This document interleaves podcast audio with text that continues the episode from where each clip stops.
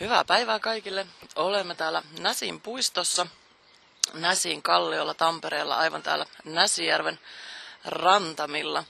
Minä olen Anne-Perin Heli ja seurassani on Ojalan Mari Tampereen näkövammaisia. upea Näsin puisto ja tämä Kurun muistomerkki niin sijaitsevat noin puolitoista kilometriä tuolta Tampereen rautatieasemalta. Ja Kurulaivan muistomerkkihän on pysytetty 1940 muistoksi siitä traagisesta onnettomuudesta, kun tosiaan höyrylaiva Kuru upposi tuonne Näsijärvelle. Eli Kurulaivahan lähti täältä Mustanlahden satamasta myrskyssä 7.9.1929. Oli matkalla tuonne Näsijärven toiselle laidalle.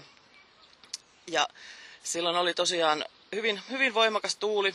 Tuulen voimakkuudeksi on arvioitu noin 20 metriä sekunnissa. Ja alus pääsi tuonne Siilinkarin kohdille suurin piirtein, kun se joutui kovaan ristiaallokkoon. Ja laivalta huomattiin kolme suurta hyökyaaltoa, jotka tulivat tuolta järveltä tänne rantaa päin.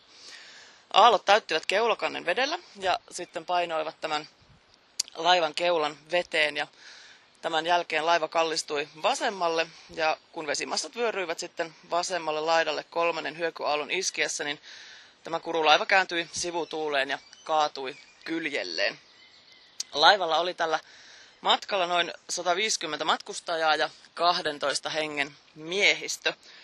Suurin osa näistä laivan matkustajista oli nuoria, muun muassa paljon oli tehtaiden työntekijöitä täältä Tampereelta, jotka olivat menossa käymään kotona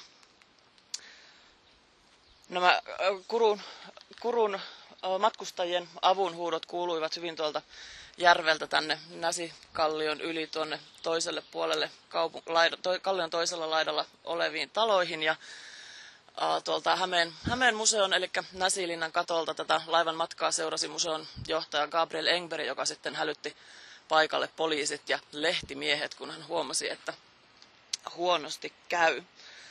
Mustalahden satamasta lähetettiin sitten myös pelastusaluksia, mutta tosiaan tuuli oli kova ja aallot korkeita ja tästä on noin kilometri matkaa kuitenkin sinne Siilinkarille, niin kovinkaan paljon ei ollut tehtävissä.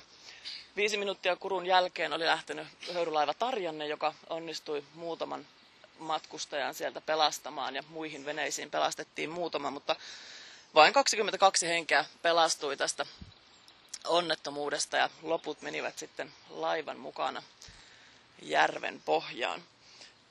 Ja seuraavana vuonna tosiaan sitten pystytettiin tuonne Kalevankankaan hautausmaalle tällainen Kirsi Liimataisen suunnittelema Kurun haaksirikon muistomerkki, mutta tänne haluttiin suurempi muistomerkki sitten tänne tapahtumapaikalle, eli Näsijärven rannalle Mustalahden sataman lähettyville. Ja tosiaan tämä Yrjö Liipolan suunnittelema ja valmistama veistos sitten paljastettiin 1940 tämän onnettomuuden 11. muistopäivänä.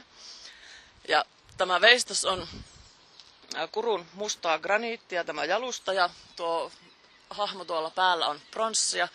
Tämä on noin 8,5 metriä korkea kaikkinensa, ja siellä on päällä tällainen nainen, joka seisoo korkealla jalustalla. Hänellä on vasemmalla käsivarrellaan pieni lapsi, ja toinen lapsi seisoo sitten tuossa hänen edessään ja nojaa hänen helmoihinsa, hakee turvaa sieltä äidin helmoista.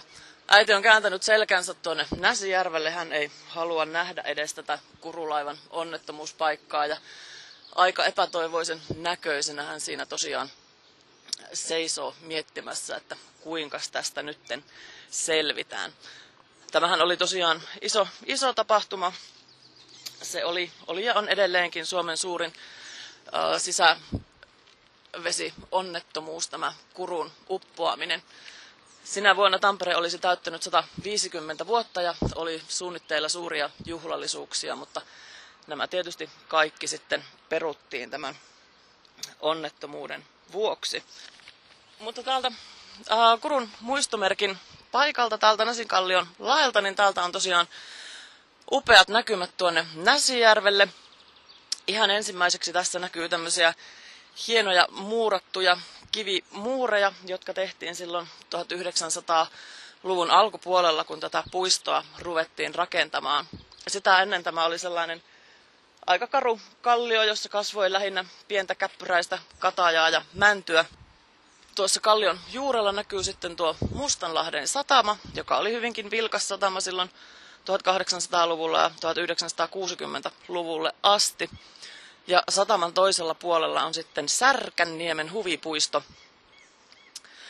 Nyt ei puisto vielä tässä kohtaa ole auki, jos olisimme täällä tuntia myöhemmin, niin sieltä kuuluisi vallan kovaa kiljumista, kun siellä väki kieppuu noissa laitteissa. Ja Särkänniemen takana sitten aukeaa hyvät näkymät tosiaan tuonne Näsijärvelle hyvinkin pitkälle. Tässä kuvauksen perusteella täällä on tosi hienot näkö, näkymät ja tuntuu ihan tämmöiseltä kesäiseltä. Tämä on yksi kaupungin monipuolisimmista puistoista. Tervetuloa tutustumaan tänne.